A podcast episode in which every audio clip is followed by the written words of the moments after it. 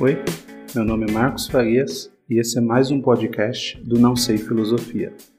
Você pode acompanhar esse podcast no Spotify, também pelo YouTube, né? Esse vídeo que está sendo gravado junto com o podcast, uh, e também no Instagram, arroba Não Sei Filosofia. Então, dê, deixa o like, uh, compartilhe, siga a gente no Spotify, no Instagram e se você gostar, comente aí embaixo para a gente poder trazer mais conteúdos como esse. O tema de hoje, a gente vai falar sobre a pós-verdade, fake news e 1984. O que é o conceito da pós-verdade? Basicamente, pós-verdade, sem entrar tanto em termos técnicos, é a forma que ah, foi encontrado para classificar quando você distorce alguma notícia ah, ou mesmo algum acontecimento histórico e trata aquilo para poder manipular o povo. Pode ser um governo ou coisa similar, né? Então, um tema bem atual. Né? A fake news nesse contexto é uma parte das etapas da pós-verdade. Né? Então, a fake news a gente conhece bastante, basicamente é quando você distorce, cria ou mesmo tenta trazer ali a notícia para um outro lado para favorecer um ponto, principalmente político, né? A gente tem visto mais recentemente, e, e, usa isso a seu favor. Mas o que, que o 1984 tem a ver com isso? Bom, 1984 é um livro que foi escrito pelo George Orwell, um escritor em inglês. Uh, ele escreveu esse livro para retratar uma distopia onde o protagonista trabalhava para um governo totalitário e esse governo totalitário vigiava o povo e controlava as atividades daquele povo, né? E você era meio que obrigado a, a gostar do governo, você não tinha opção. Uh, e é, apesar de ser um livro que ele traz bastante esses temas, né? Um livro extremamente atual, ele foi escrito apesar do título de 1984, ele foi escrito em 1949, então há muito tempo atrás já estava prevendo coisas que iam acontecer. Ele também é um livro muito bom para você ler do, do, aspecto narrativo, né? Então ele é um romance, então ele tem um aspecto de suspense, então eu recomendo a leitura. Bom, como que o 1984 ele tem relação com a nossa realidade hoje? O 1984 ele traz alguns temas interessantes. Primeiro que eu acho que cabe destaque que nem todo mundo conhece é o Big Brother. Tá, mas Big Brother é aquele reality show lá que passa na Globo, enfim. Sim, mas ele foi idealizado, ou melhor, ele foi considerado ter, esse nome na inspiração do 1984. Se isso é bom ou ruim é outra história. Mas 1984, o Big Brother, o grande irmão na tradução, ele é uma figura, né, que é o líder do governo. Então é a pessoa que é, é, é o autocrata, né, a pessoa que ah, domina aquele governo, e ele está presente em todos os lugares. Mas como assim? Basicamente, todas as pessoas têm na sua casa como uma espécie de televisão que também tem uma câmera. Então ela tem uma vigilância 24 horas. Então a ideia então do conceito do reality show de ter uma casa vigiada 24 horas é uma inspiração nesse livro. E não só na casa, mas também em qualquer lugar que você vá. Então o Big Brother ele é a, a forma de ter sempre ao seu lado o governo, né? E uma vigilância 24 horas, não apenas vigilância, mas também controle. Então o governo consegue ver se você está fazendo alguma coisa errada e te punir de acordo com o que você está fazendo. Então uma vigilância total. Então é um termo que, se você pensar bem, em 1949, a gente talvez não cogitava ter televisão na casa das pessoas né? E o Orwell já começava a imaginar que a gente seria vigiado. Tá, mas hoje a gente é vigiado dentro de casa? Não, a gente não tem câmera do governo. Mas eu garanto que você está ouvindo esse podcast ou assistindo esse vídeo ou conferindo a nossa página ah, de algum dispositivo que provavelmente consegue ser rastreado, né? Quantos de vocês aí já não estavam, é, de repente, sei lá, vendo anúncios ou vendo stories no Instagram e, e, de repente você comenta com alguém, nossa, sei lá, queria comprar um tênis ou estou pesquisando uma casa e começa a aparecer anúncio para você, sem que necessariamente você tenha digitado aquele termo na busca, né? Então é uma vigilância. Se ela é consensual ou não é uma outra história, e ela não é uma vigilância do governo, é uma vigilância para fins comerciais, mas é uma vigilância. Então, o que, que você vai usar com isso? Se a gente pegar o, o escândalo lá da NSA, Agência de Inteligência Norte-Americana, ah, onde divulgou-se que o governo tinha acesso a milhões e milhões de dados de pessoas e conseguia rastrear várias pessoas e usava isso, sabe-se lá por qual motivo, é uma realidade muito próxima de 1984. E vejam bem, uma crítica que 1984 naquele momento fazia a governos totalitários, talvez de esquerda, né, porque o Orwell tinha uma visão ali muito de criticar o stalinismo na época da União Soviética, mas que foi praticado por um governo americano, né, que em teoria seria o oposto tudo aquilo que a União Soviética representa. Então percebam, a questão não está até em esquerda e direita, mas a questão está em manipulação, vigilância e controle. Né? O quanto que a gente está atento a isso? Talvez é a pergunta que a gente vai ter que fazer no final de tudo. Uh, falando sobre a visão do Orwell, o Orwell é um cara que muitos dizem que era de esquerda, mas tinha uma visão crítica sobre a esquerda autoritária né, uma visão de bom senso, na minha opinião, assim como na direita também, alguns falam em anarquismo, enfim, Orwell era um ser humano, né, como ser humano ele tinha várias visões e ideias e ninguém pode negar que ele era um cara que previu muita coisa e que criticava muita coisa, então a coragem dele naquele momento foi muito grande para escrever sobre isso, né. Bom, outros aspectos do livro 1984, ele traz alguns fatores que a gente vê na realidade hoje o protagonista do livro trabalha no que eles chamam de Ministério da Verdade. O que é o Ministério da Verdade?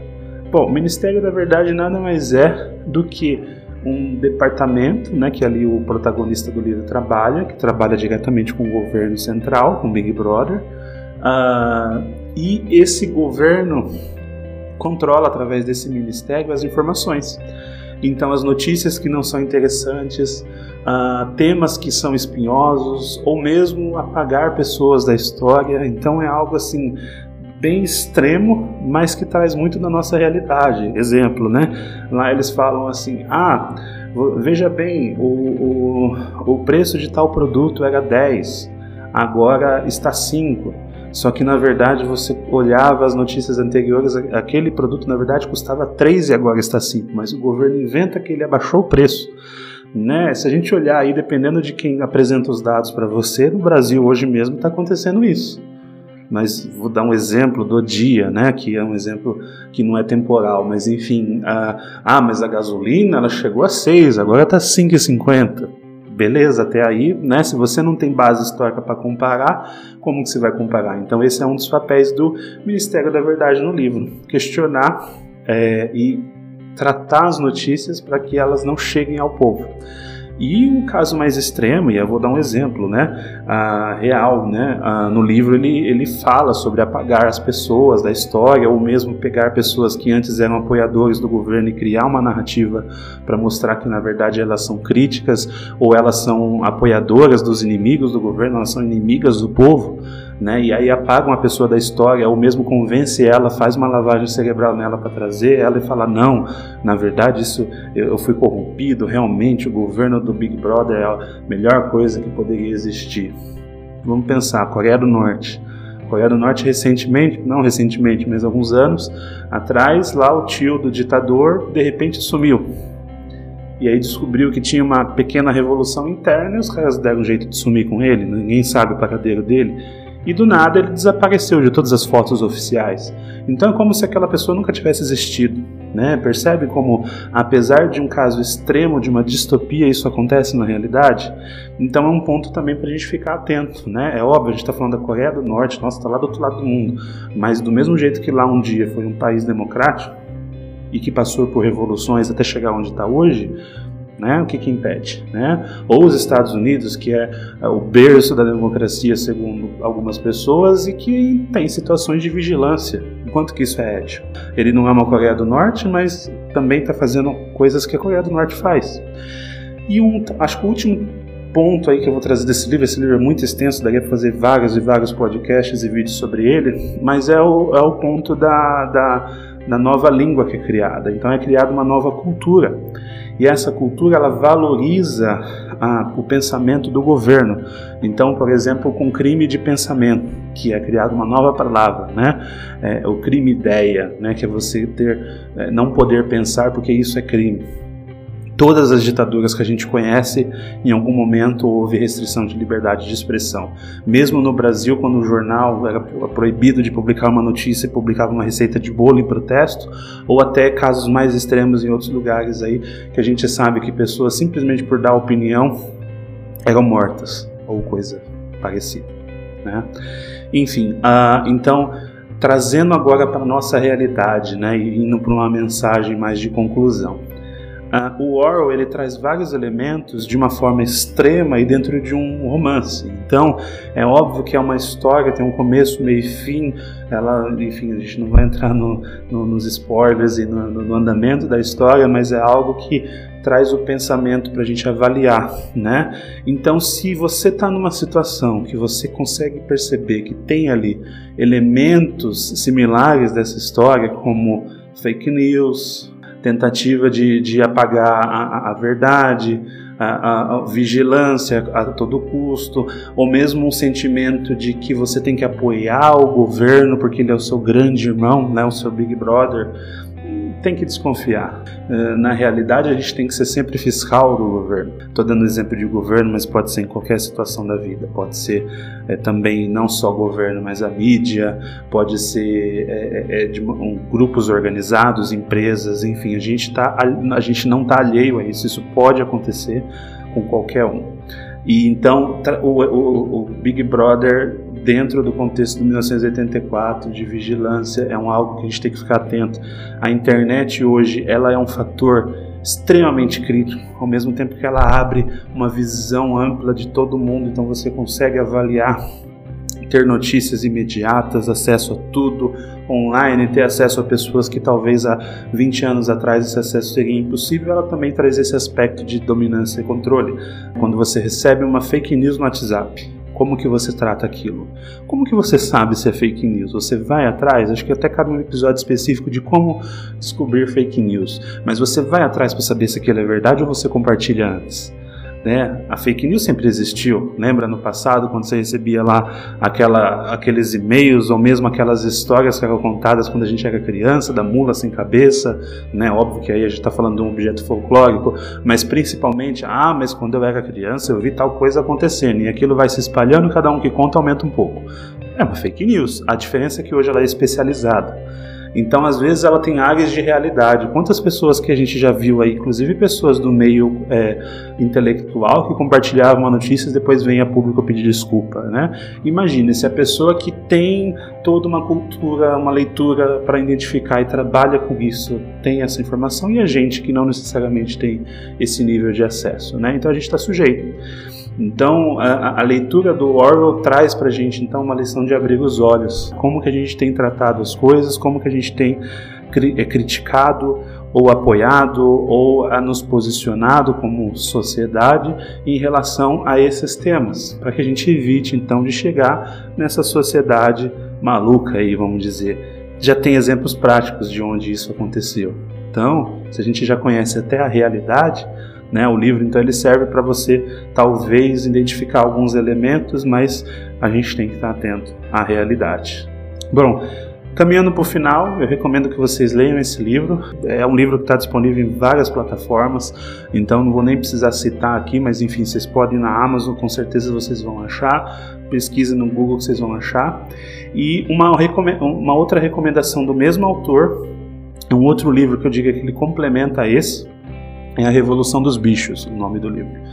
E lá ele fala um pouco uma crítica também à União Soviética e a governos totalitários, mas com uma uma analogia com o mundo animal, né? É bem interessante que ele mostra como que acontece ali uma mini revolução e depois, enfim, quem ascende ao poder não necessariamente faz aquilo que planejou. Então é um livro que se adequa muito às nossas, à nossa realidade de hoje.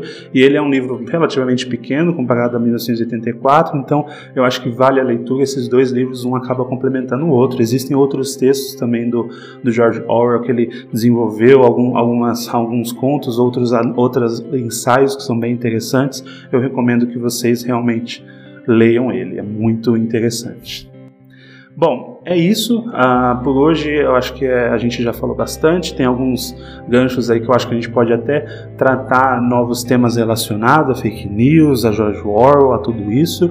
Me avisem se vocês estão gostando. Vocês podem deixar um comentário no Instagram ou mesmo uh, uh, aqui, no, aqui no, no, no, YouTube, pelo Spotify. Siga a gente, compartilhe com, com, com as pessoas que você achar que gostariam de falar sobre esse tema e manda mensagem né, quando, nessas plataformas que a gente vai estar tá olhando e desenvolvendo novos temas, porque realmente né, a gente quer desenvolver mais essa questão de pensar, pensar na filosofia, mas também com temas que façam sentido, que tragam valor no nosso dia a dia. É isso. Muito obrigado por ter ouvido até aqui ou por ter assistido, por ter curtido e até a próxima.